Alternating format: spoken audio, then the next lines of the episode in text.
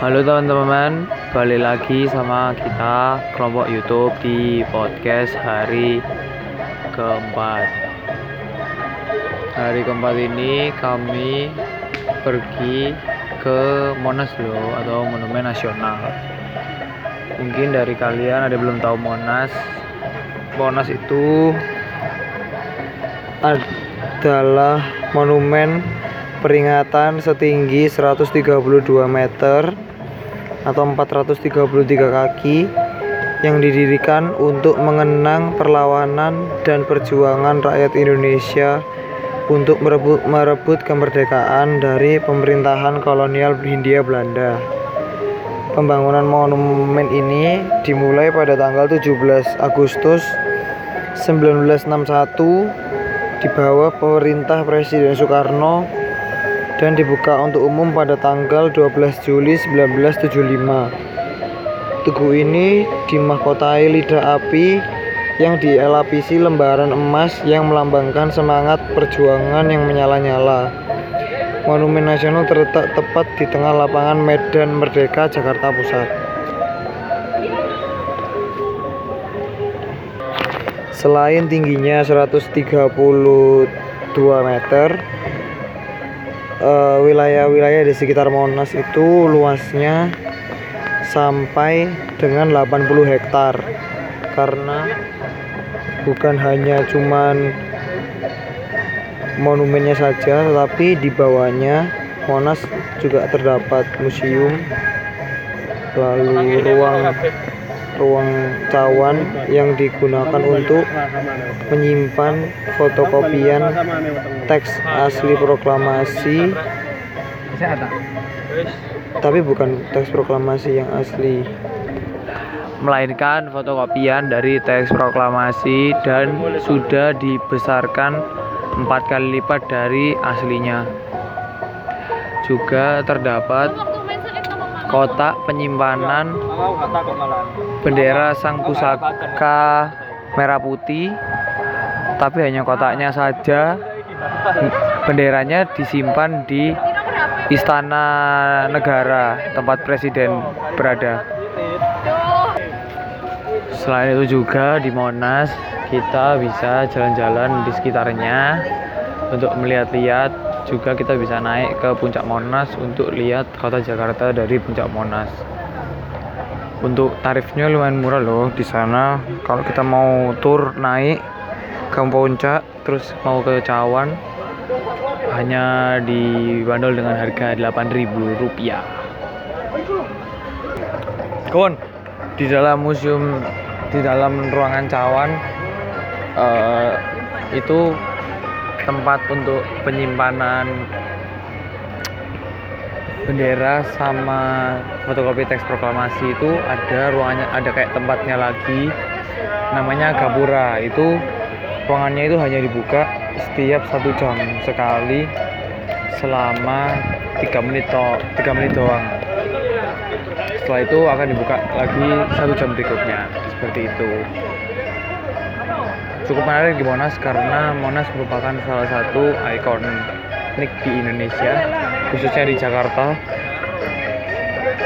Dan ya kalau anda ingin mengetahui sejarah Monas juga bisa pergi ke sana. Ada tour guide-nya juga ada sketsa tentang perang-perang yang terjadi zaman dahulu seperti perang Patri, perang Diponegoro, pemberontakan pasukan Belanda, terus juga ada tokoh-tokoh orang yang memperjuangkan kemerdekaan RI dan dan lain sebagainya. Pokoknya semua tentang sejarah ada di monumen nasional ini. Juga di Monas ada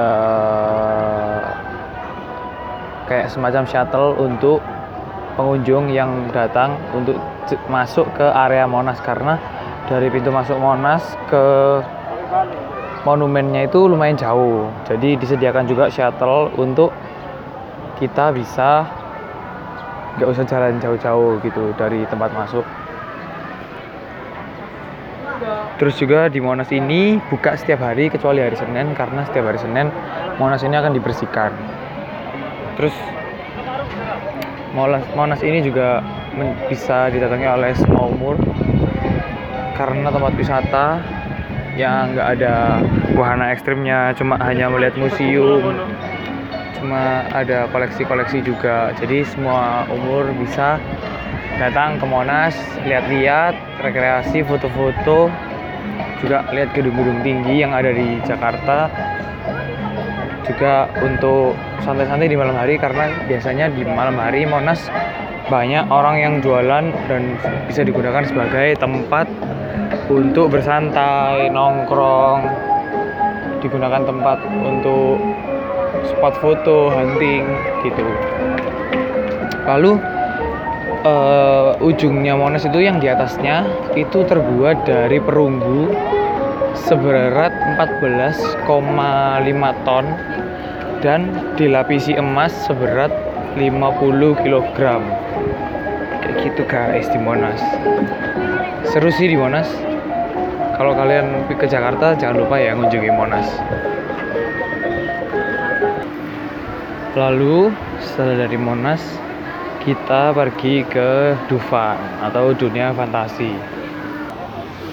Kali ini kalau di Dufan kita nggak bahas tentang behavioral marketingnya, tapi tentang entertainment marketing. Apa sih entertainment marketing itu?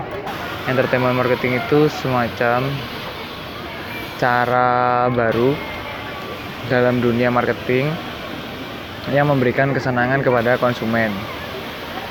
Kenapa bisa begitu?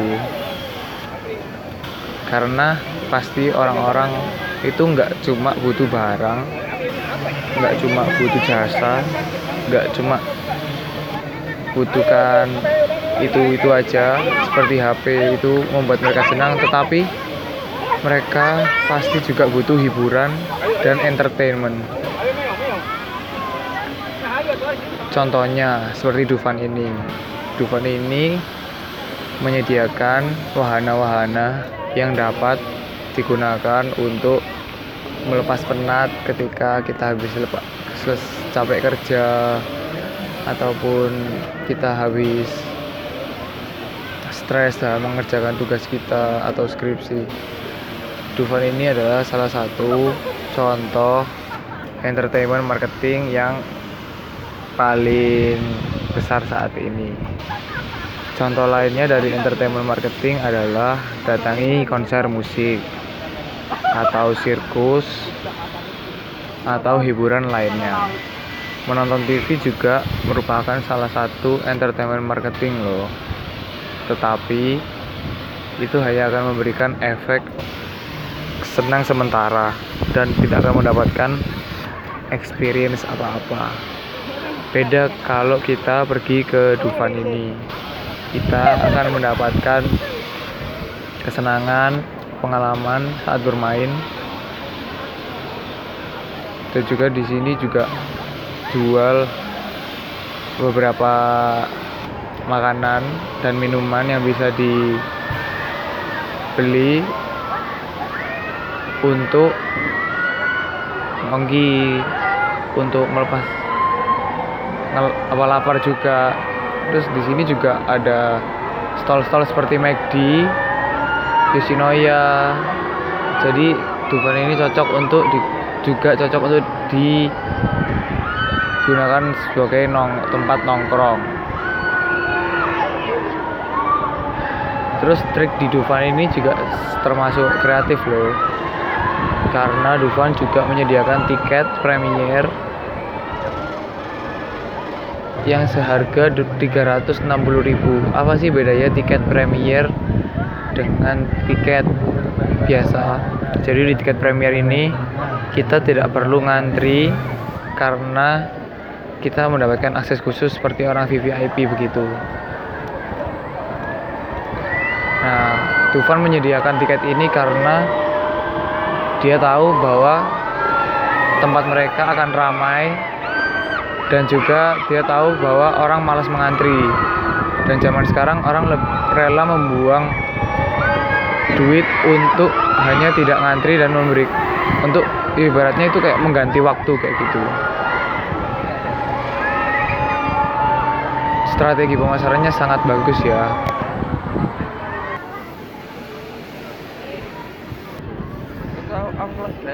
Kalau misalnya kita nggak beli tiket premier itu kayak ngantri wahana itu bisa sampai satu jam itu baru kita bermain wahananya.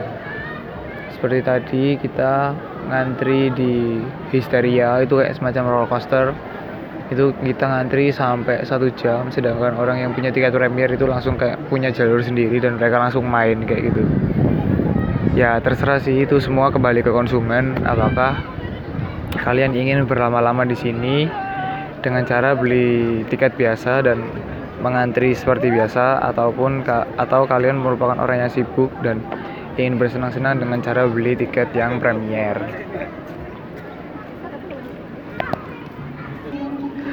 Tetapi juga tiket premier itu tidak berlaku di semua wahana. Hanya di wahana-wahana yang termasuk terkenal di Dufan seperti contohnya Histeria, terus Kora-Kora, lalu Baling-Baling,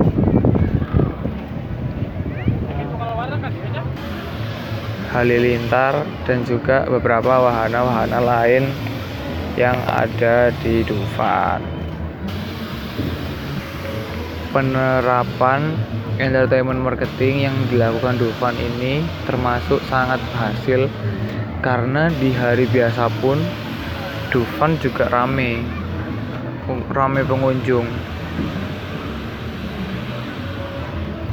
Karena orang-orang dari luar Jakarta juga pasti pergi ke Dufan untuk melakukan rekreasi melakukan refreshing dari kerja mereka. Mungkin ada juga orang-orang pekerja dari luar kota yang ingin refreshing, maka mereka datang ke Dufan. Sangat besar loh tempatnya Dufan ini, bisa memuat banyak sekali orang. Juga tiketnya kalau dibilang mahal uh, ya 50-50 kembali ke konsumen.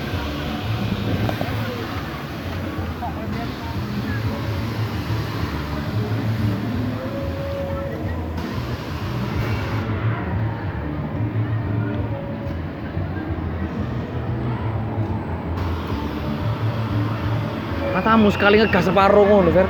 Oh. Sekali ngegas lho separuh ngono Cik. Iya Pak langsung Cuk. langsung wer muter Cik sing keloro wer.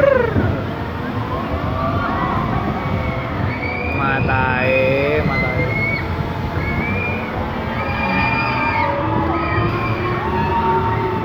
Cik pusing Cik matamu. Bayang no kereta kayak apa kayak ini ini Cik. Ayo. Eh sing kapal kapal ya iya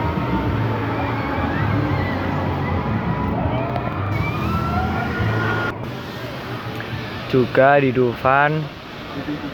Terdapat kayak mungkin kalian untuk yang suka cap gampang capek atau males jalan juga ada persewaan skuter mini atau otopet kayak gitu. Bisa digunakan untuk dua orang satu dewasa satu anak-anak. Terus untuk stall makanan di Dufan juga sangat lumayan banyak. Cocok lah jadi kal juga yang suka bawa anak kecil atau ingin berlibur dengan anak kecil bisa berlibur ke Dufan karena di Dufan juga ada kids area kayak gitu. Juga ada kartun area yang bisa digunakan untuk anak kecil supaya tidak bermain wahana-wahana ekstrim seperti ini. Ya jadi untuk kesimpulan hari ini menyenangkan kita dapat pergi ke dua tempat yang menjadi ikon dari Jakarta yaitu Monumen Nasional dan Dufan atau dunia fantasi. Ya kayaknya segini dulu guys podcast hari ini. Podcast hari terakhir kita jalan-jalan semuanya capek banget guys jalan-jalan hari ini thank you yang udah mau mendengarkan juga kalian Semua thank you. Turun. Dadah. Kami dari kelompok Iya, YouTube mengucapkan. Tapi terima kasih. Oh.